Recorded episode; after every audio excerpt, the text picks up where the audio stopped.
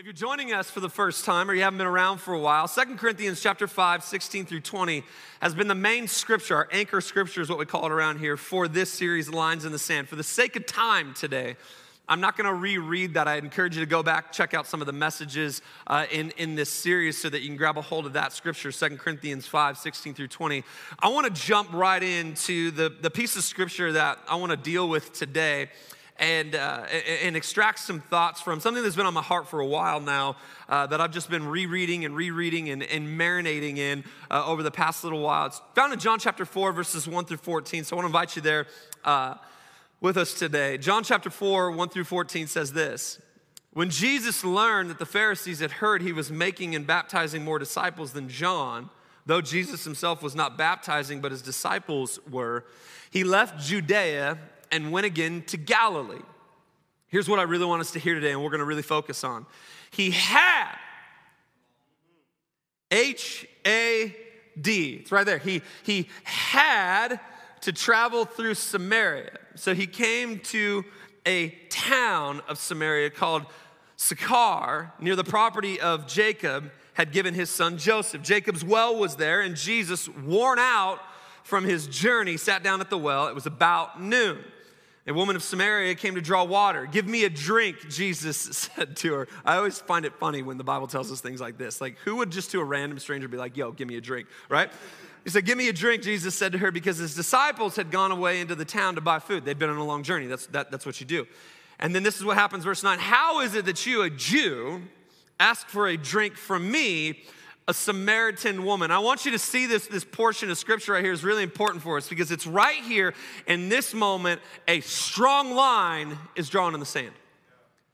She is assessing a line that hadn't just been drawn then, but had been drawn for a long time. She asked him, For Jews, do not associate with Samaritans. Verse 10 Jesus answered, If you knew the gift of God, I love how Jesus pivots. He goes to a totally different direction, he offers a different perspective.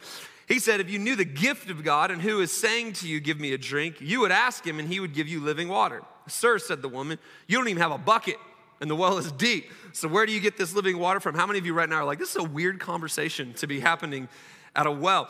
You aren't greater than our father Jacob, are you? He gave us the well and drank from it himself, and, and so did his sons and livestock. Jesus said, Everyone who drinks from this water will get thirsty again. But whoever drinks from the water that I will give him will never get thirsty again. Come on. In fact, the water I will give him will become a well of water springing up in him for eternal life.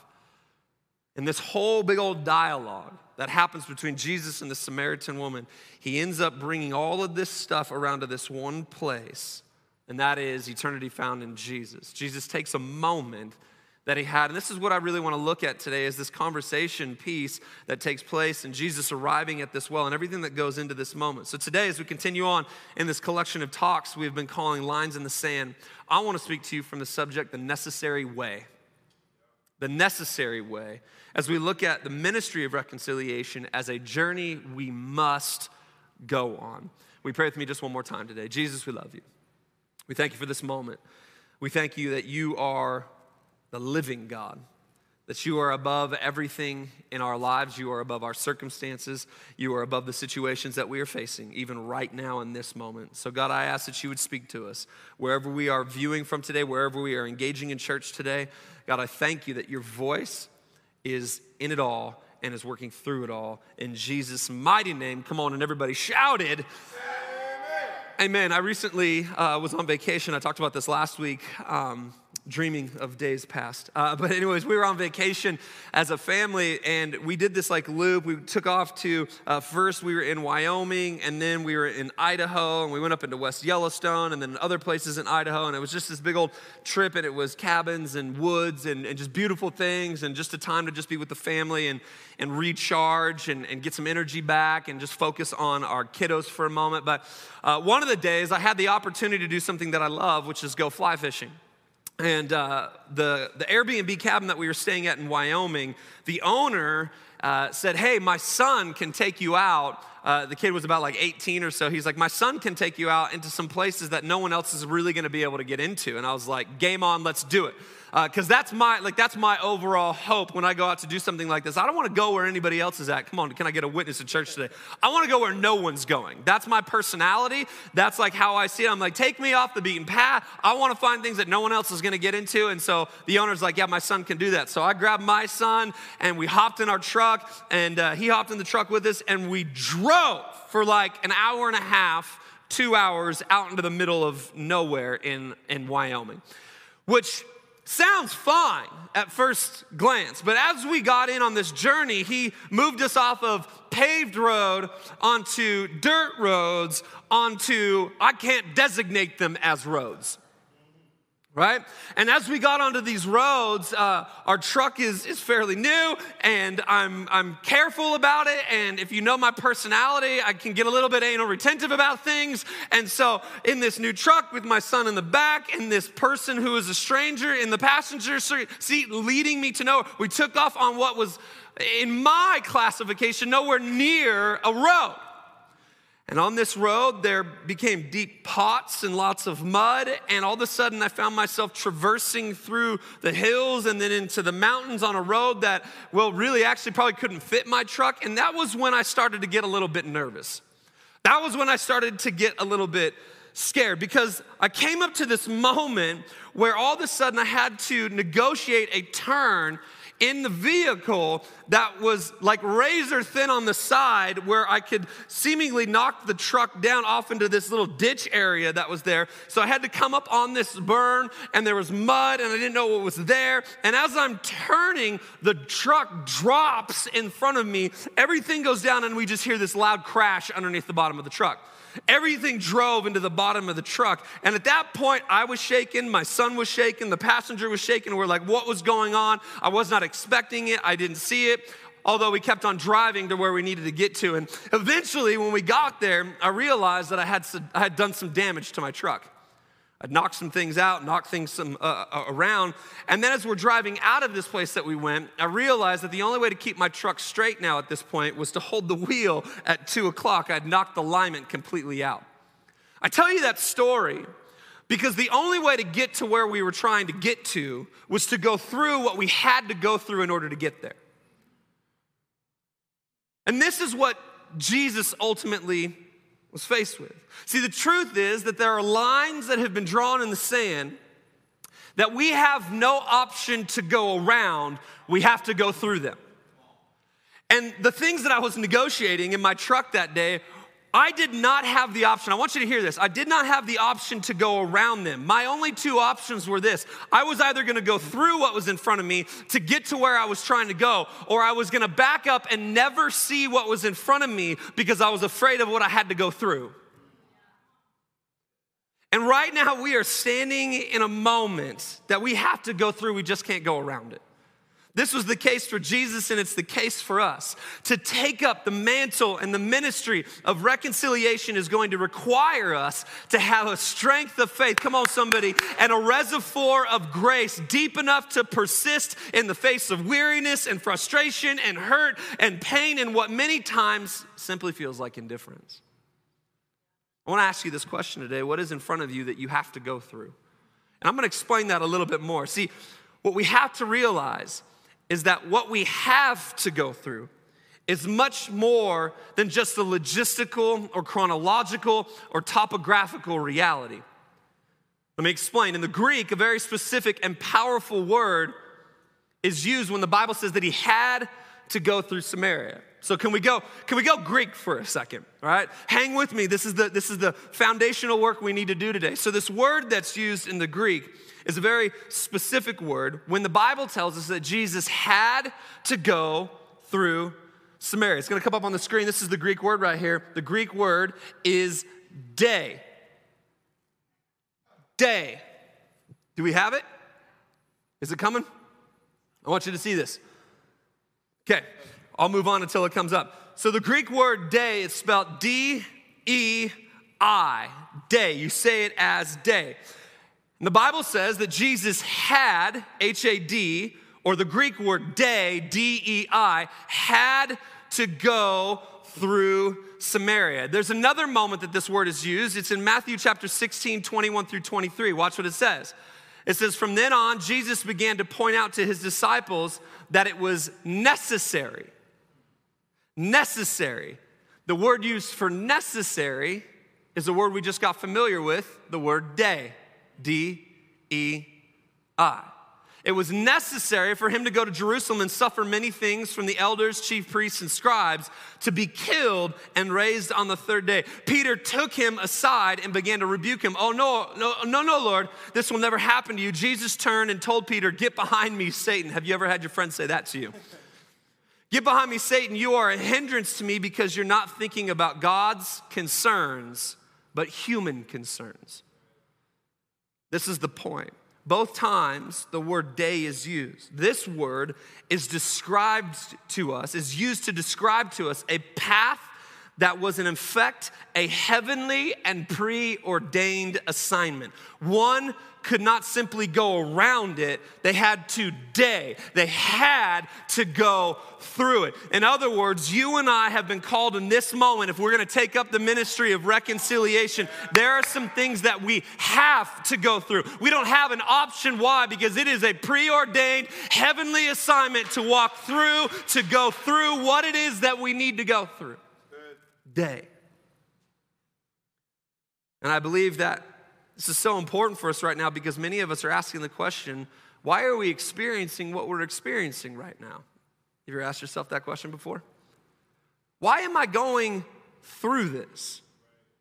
You see, in life and in faith, there are going to be things that we have to go through in order to experience all that God has planned and ordained for our lives. Paul helps us understand this in Ephesians chapter 2 Verse 10, when he says this, for we are his workmanship, created in Christ Jesus for good works. Watch this, which God prepared ahead of time for you and I to walk in. You know, I think for a lot of us right now, we are living life as if it's just coincidence or happenstance or circumstance. Can I tell you that some of the things that we are facing right now are not things that are just a product of coincidence and happenstance and random behavior in the universe? Some of the things that we are facing right now are day moments. I have to go through them. Just like I had to go through that section on the road when I was four buying with my truck in the backwoods of Wyoming. I had to go through some things if I was gonna get to where I was wanting to get to. For every single one of us, there is an assignment, a plan, a purpose, and there will be times in life and faith that we have to go through things in order to step into the assignment, to step into the plan, and to step into the purpose of God for our lives. Come on, I want you to hear that today. If you're online, this is a moment to engage in this in this reality. You have a plan, you have a purpose for your life. God has put something inside of you. He's preordained some things, He's destined some things that you and I have to walk through. And I just want to encourage you and declare declare over your life today that right now in this moment is not a time to shrink back. It is not a time to be afraid. It is not a time to handle things with timidity. It's a time to step through some stuff because I have some things that I need to go through. I have some things that I need to conquer. I have some things that I need to win over. Why? Because God has planned it. Come on, somebody. Can I get an amen online today? And you see the journey that Jesus would take, the journey through Samaria. I want you to hear this, was a journey that most others wanted to avoid. And I think that's the space that we live in right now. There's two types of people in the world that we're living in right now. There's two types of people online right now. There are two types of people in this room right now those who will walk through it and those who will avoid it. Let that settle for a second. Because here's the other space. If you go, no, no, no, no, no, there, there's a middle ground right now, that's called indifference. So we're gonna walk through it, or we're gonna avoid it, or we're gonna be indifferent about it. And the last time I checked, indifference was not an option when it comes to, to those who are called by God. Now, I wanna show you what I mean by this was a journey that many others would want to avoid. You guys remember the comment at the beginning that, that, that the Samaritan woman made to Jesus? Jews and Samaritans, well, we don't, we don't get on. Jews, uh, they don't have conversations like this. I want to put a map up on the screen. I want you to see this. This is, in, in effect, the journey that Jesus would take so you can see, uh, by way of a topographical reality, this, this journey that he would take. So, the journey that we're reading about in John chapter 4 is represented by this straight line right here, right? So, the Bible says that he had to go through Samaria. This is important because we can just read it and we go, oh, well, that's the way he had to go, right? Like I have to go through, I have to go through uh, uh, Murray in order to get to downtown Salt Lake. You could say that. The Bible was not referencing just a topographical reality. The Bible was referencing a heavenly call. Jesus had to go through Samaria. Why? Because there was assignment. When everybody else used to go this way. I want you to see how volatile the relationships were between the Jews and the Samaritans at this point in time. Because, in effect, many Jewish people would go around Samaria and take the longer path just to simply avoid interaction with Samaritans. They would take the longer journey to, to go around. I really feel like as I was praying through this message and getting ready to bring this message today, I think there's a lot of this, a lot of us right now that look at our problems as Samaria and we're too busy trying to go around them instead of what God's asking us to do and go through them. We're spending more time asking God for the energy to go around what He's called us to go through. And that's not a prayer he's gonna answer. It's not a prayer that he's gonna give over to because he may be saying, Listen, I don't want you to go around things. I need you to go through things. You're asking for the energy to go around your addiction, and God's saying, No, I want you to win over that addiction. I want you to go through that thing. We're asking God to heal certain things, but yet in our nation, like racism and indifference and hate and bitterness, and many of us are trying to go around it as if it doesn't exist. And God's saying, I I need you to go through Samaria. I need us to hear this today. Many times we miss the purpose of God because we do not agree with the details of the plan. What you think about that?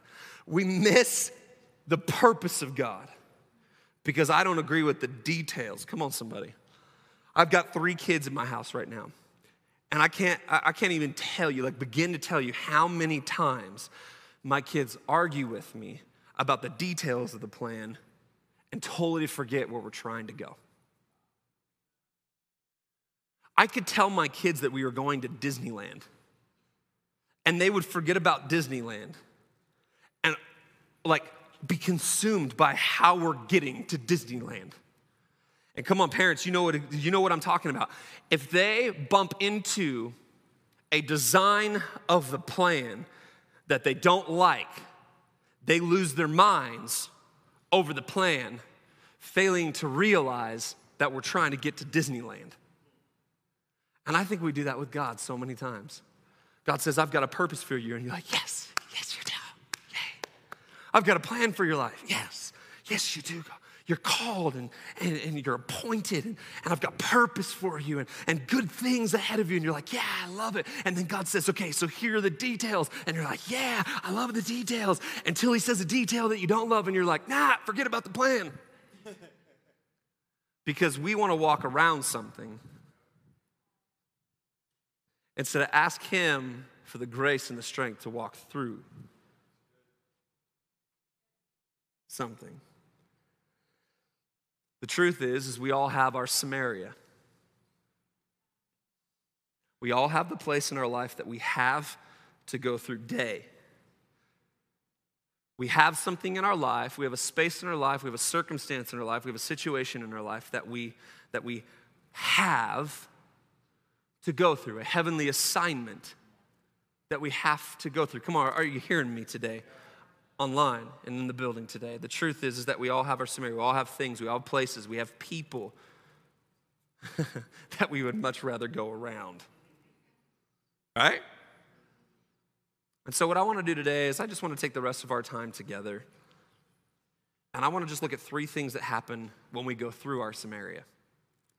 Just three things that take place in our lives and in the lives of others if we would simply just go, I'm going through it, I'm not going around it. Here's the first thing. Number one, the first thing that I need us to understand about what happens when we go through our Samaria is what feels like drudgery becomes divine. What feels like drudgery becomes divine. John chapter 4, verse 6, look at this. Jacob's well was there, and Jesus, I want you to hear this Jesus, Jesus, even Jesus, fully God and fully man, the king of the universe, and Jesus was worn out from his journey. So he sat down at the well. It was about noon. Drudgery. Here's the definition of drudgery dull, irksome, fatiguing work, uninspiring, and menial or menial labor. This many times represents our Samaria. Dull, irksome, fatiguing, mentally exhausting, uninspiring, or menial labor. And here's the problem that we face so many times in our life is that we look at the Samaria that we have to go through as drudgery rather than divine. We get frustrated because it's not spectacular. We get frustrated because the details don't work out the way that we want to. This is our Samaria. This is what we feel at work. This is what we feel at, at school. Can I just, I'm gonna stop right there for a second. Did you know that your workspace is sacred space? I just want to challenge us today because so many times I hear so many complaints and so many frustrations about the place that I work because it's drudgery. It's dull, it's irksome, it's fatiguing work, it's uninspiring, or it's menial labor. Did you know that your workplace might be your Samaria and God has you there on purpose to create that place as a sacred space where lives are changed? You are not just counting things or typing things or making phone calls or leading people or building things or doing business. You are doing the work of God in that place. It is Samaria. Once heard somebody say, Man, I'm just struggling at work right now. And I was like, Why? And they're like, Well, there's just so many people that don't know Jesus there. And I was like, The problem is what?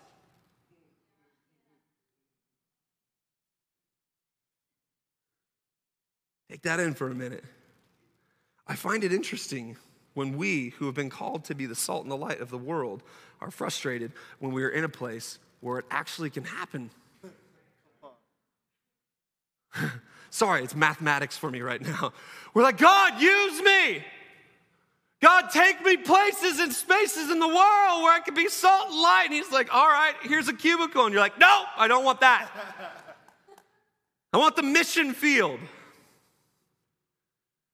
I want this and I want that.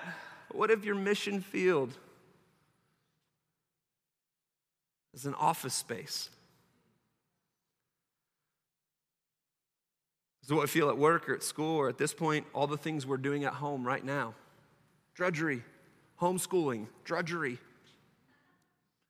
Not for me, for my wife. right? This is what we feel about life, especially right now. And I know much of the situations and circumstances right now can feel like this to do hard work. I want us to write this down because then we're going to do a compare and contrast. To do hard work and to face what seems unaccomplishable often feels like drudgery. Yet I've come to realize that the very ministry that we're asking God for for our lives, the very impact that we're asking God for in our lives feels like this. And so we give up. We stop trying to do it. We go on to what we would call greener pastures and greener fields, all just to get to the same place where we're like, well, this is drudgery so I shift. This is drudgery. Can I just do a little relationship thing for us? We do this in our marriages. I've been working 11 years at this thing, it's drudgery now. Or we have the option to allow it to be divine. And when I go through Samaria, what feels like drudgery becomes divine. And, uh, divine. and what I've found that when it comes to erasing lines in the sand that are being drawn in our generation right now, it tends to be hard and tedious work. It is work that drains the mind and exhausts the soul. However, it is the Samaria that we have to go through. We can't go around these things. We can't go around COVID. We can't go around racism. We can't go around indifference. We can't go around hate and, and bitterness and unforgiveness. We can't go around the culture wars and division that we are facing. We have to go through it. And like Jesus, we need to find ourselves sitting at the well in the middle middle of the journey. Why? Because he was tired from the journey. Think about that. You would think if you wanted a grand PR campaign for the Savior of the world, tired from the journey would not be part of it. You would think that the Bible would say, and Jesus coming to the well after all of this journey still had all the energy in the world, was just a hyper energizer bunny who could do anything and everything. He was like, zap, healing, zap, healing, zap, healing. That's not what we got. What did we get? We got Jesus tired from the journey, was leaning against the well. And he needed a drink of water. Can I just say this to us today? Being tired from the journey is not a bad thing. Giving up on the journey is what is inexcusable. You can be tired. I'm tired. You're tired. We all tired. The question is, is am I going to lean on Jesus for what I need to keep on going through Samaria? I don't want to avoid Samaria. Number two, you guys feeling me online today? Number two, here's the second thing that we need to know happens. What feels like a routine becomes redefining. What feels like a routine becomes redefining. John chapter 4, 6 through 7. Can we just look at scripture right now? It was about noon. Sometimes we glance over these things, uh, failing to realize what, what it's actually saying to us. So it was about noon, and a woman of Samaria came to draw water. In other words, what the Bible's telling us right now is that there was a routine in this woman's life, like there was in everyone's life during this culture. They all had to go to the well in order to draw water from it. There were different points in the day that people would go to the well in order to get water, just to get water. It was about noon. And a woman of Samaria doing her routine came. See, there are two characters to this story here Jesus, and then there is the Samaritan woman. And many times we miss the fact that the Samaritan woman was simply completing a routine task of collecting water. And in this moment, her routine task would turn into a redefining moment. Is it possible that we're avoiding routine and missing the redefinition that God wants to do in it? I don't want to read my Bible right now. Basic things. Can I tell you that it's in the routine of just reading it? Well, I'm not getting anything. Okay. I don't want to worship right now. I don't want to engage in church right now. It's so hard to do it online. It's so hard because I'm not in the room with people. It's so hard to do these things. It just feels like routine. I've heard this a bunch of times. It feels like routine. Since when is routine bad if the routine becomes redefining? I've found that if you do something long enough, it'll end up transforming you. If you do something long enough, it'll end up becoming transformational. See, we tend to believe what is spectacular. I want you to hear this. We tend to believe that what is spectacular is what is transformational. I, I need to go at some things right now as, as your pastor. I just need to encourage this right now. Man, I just I can't do church right now because I'm not in the building. Yet, when we're in the building, we say things like, shouldn't the church be outside of the building? I just need to work through some stuff right now. Call it therapy or whatever we need to do right now. But what I've come to realize is that when I keep with the routine, when I keep doing what it is that I need to do, when I keep on doing what I have to do or what I had to do, what I day need to do, when I keep on doing that, that is where God brings transformation. When every single day I start framing my thoughts around God's heart, transformation. Every single day when I lift my hands to Him, transformation every single day when I pray a prayer, transformation. Every single day when I engage in His presence, transformation. See, the routine is actually what is spectacular. We want the lights and the show, and can I tell you, this doesn't change anybody. It's the routine of pressing into Jesus that changes us. I've come to find that God moves in the routine. Every day when I keep on getting up, being the dad I'm supposed to be, being the husband I need to be, being the leader I need to be, being the pastor that I need to be. It's that routine. Guess what? I do it every day. I've been doing it every day for the past 15 years. Every day. Every day. Every day. Every day. Every day. You get the point. Every day. Every day. Every day. I thought about doing this point like this for 10 minutes. Every day. Every day. It would have been an artistic approach to routine. Every day. Every day. Every day. Fun little law term we've learned over the past little while in perpetuity. Some get that joke. Forever.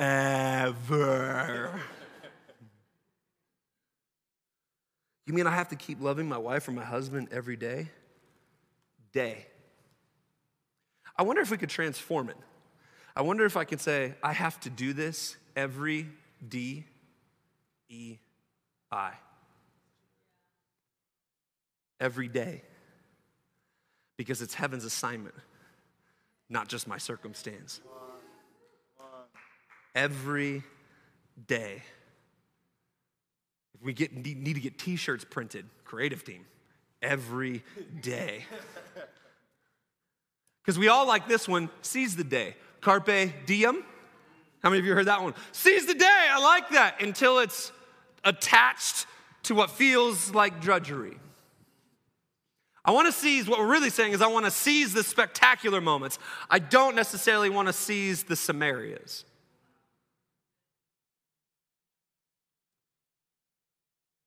Number three, here's the third thing that happens when we go through Samaria. The third thing is what feels like an obstacle becomes an opportunity. What feels like an obstacle becomes an opportunity. Back into the scripture says this, John chapter 4, 9 through 14. How is it that you, a Jew, ask for a drink from me, a Samaritan woman? She asked him, For Jews do not associate with Samaritans. Boom, there's the obstacle. How do you talk to me right now? How, how, can you be engaging in conversation with me? The obstacle was dropped. Maybe it would sound like this in our generation right now. How are you talking to, to me? We disagree with each other. How are you talking to me? You're a Republican and I am a Democrat. Some of you might be going like, man, we've been in this series for five weeks and it's coming back around to the same things. Yes. Why? Because I still occasionally go on Facebook and realize it's all the same things. How can you talk to me? You're this color and I'm this color. Obstacle. How can you talk to me? You're a Christian and I don't believe in Jesus. How can you talk to me? You're rich and I'm poor. How can you talk to me? You are an older generation and I'm a younger generation. See, the lines aren't just color that we're facing, there's lines everywhere. Have you ever felt that you're like navigating lines, like you're like trying to like get through? Have you ever seen what's that movie, babe? Uh, it's got um, oh, I'm talking to my wife right now. See, you get to do this when you're on camera. What's that movie? And it's got the the the old guy and the younger lady and they're, they're robbers. Entrapment. Okay, so, um, thanks, but no. Okay, so the movie Entrapment is the, the two characters they're gonna rob something because they're both good at robbing things and so they go to this castle and they set up all this like uh, fake stuff to, to try out what it would look like to rob something. And one of the scenes has all of these laser lines. Have you guys seen these? And so all the laser lines are out and it, it's representing the, uh, the alarm system that's on the thing that they're gonna try to, to steal. And in this moment she i can't remember what her name is but she is having to weave through these lines and do all these like weird movements, like to avoid the lines, to go through these things in order to get to where she is going. And at the end of the day, while that seems nice, while that seems like the way that we should do it, how many of you know it's exhausting to do life like that? I'm out of breath right now. We haven't been called to go around things. We've been called to be the people that go through things. And on the journey of going through the obstacles is where we see the opportunities of God happen in front of us. See, what feels like an obstacle becomes an opportunity. She asked him, For the Jews do not associate with the Samaritans. Jesus answered, If you knew the gift of God and who is saying to you, in other, in other words, he's saying this, if you knew who I was, If you knew who I was and who was saying to you, Give me a drink, you would ask him, and he would give you living water. So now all of a sudden, Jesus takes the conversation, he moves it past, he walks right through the obstacle. And he says, No, no, no, let me, let me give you a bigger sight line here. Let me, let me show you something that's so much bigger than the obstacle between the Jews and the Samaritans at this point. And that was living water found in Jesus. See, every obstacle we face can be a greater opportunity if we allow it to be. See, Jesus could have just sat at the well and asked for a drink, received his drink, and continued on in his journey. I mean, he was tired. He was thirsty. We know that he was hungry because the disciples went to look for food and somewhere and had somewhere he was trying to get to. But I love Jesus. I love what Jesus does. And he took every opportunity to make a moment of opportunity. Here's the question we have to ask ourselves today, and it's this Am I making the most of every moment, or am I just living momentarily? Am I making the most of every moment, or am I just living momentarily? We talk about this with our worship team. Listen, we're in a room that's practically empty right now. And our worship team could come in here and they could just sing songs and just do it over and over. Tim over here with, with his fineness, looking all good on his microphone right here and his cool guitar right? Look like a rock star. He could come in here and be like, it's just another moment. I'm just playing another song. I'm just going through the chords. I'm just playing the progressions. Or, like I know that Tim does, he comes in and every single moment he's like, wait, I have a moment for an opportunity to be impacted by God. I have a moment in front of me right now to, through the camera, encourage people with worship. He's not living momentarily, he's living right now, seizing the moment, understanding his day D E I and realizing that it's God's grace on him, it's the passion that's in him, it's his moment, it's his opportunity.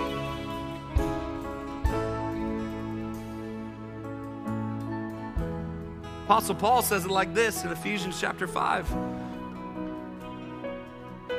verses 15 to 17. Watch what he says. He says, Pay careful attention then to how you walk not as unwise people, but as wise. Watch what he says making the most of the time because the days are evil. So don't be foolish, but understand what the Lord's will is. You see, when I'm living momentarily, I'm living passively. I'm allowing time and space that I find myself in to just simply pass by. And it means that I'm not looking for the opportunity to seize moments and allow them to become something more than ordinary. And this is the opportunity that we have before us right now. We can sit here and we can complain about our situations and our circumstances. We can sit and be frustrated about the division and the divide we are facing. We can be angry and talk about all the things that we are missing because of COVID and, and what everything that's wrong and everything that's right now. Or we can look at the obstacles in front of us and we can engage them and bring real and lasting changes. I can tell you right now, as a leader, as somebody who's following Jesus, I'm I'm trying to make sure that I don't go to Him with my complaints,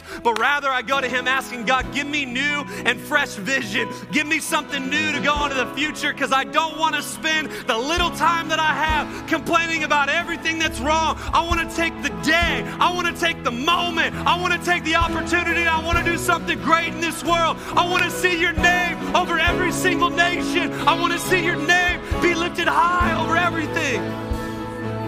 That's seizing the day. That's what we have in front of us. That's the option.